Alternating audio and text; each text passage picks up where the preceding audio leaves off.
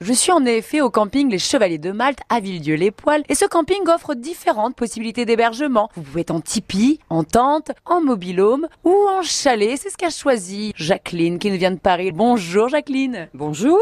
Décrivez-nous un petit peu ce chalet, il fait combien de mètres carrés? C'est un- c'est en bois, il y a une petite terrasse, c'est vraiment charmant. Oui, il est très très bien, très bien agencé. Il doit faire entre 34 mètres carrés, je pense. J'y dors comme un bébé.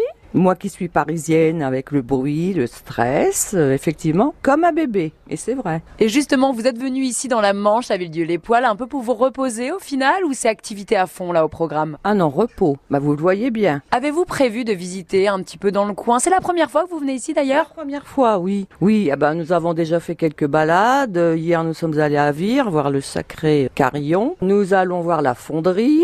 Enfin, oui, il y a beaucoup de, quand même beaucoup de choses euh, à voir et à découvrir. Et des restaurants aussi peut-être Euh, Il y a des choses que vous appréciez tout particulièrement ici? Nous avons un beau snack bar dans le camping avec Isabelle au fourneau. Isabelle, pour vous préciser, c'est la tenancière, si je puis dire, du camping. Et depuis tout à l'heure, elle me filme, elle me fait plein de coucous et plein de sourires. C'est très agréable, je dois dire.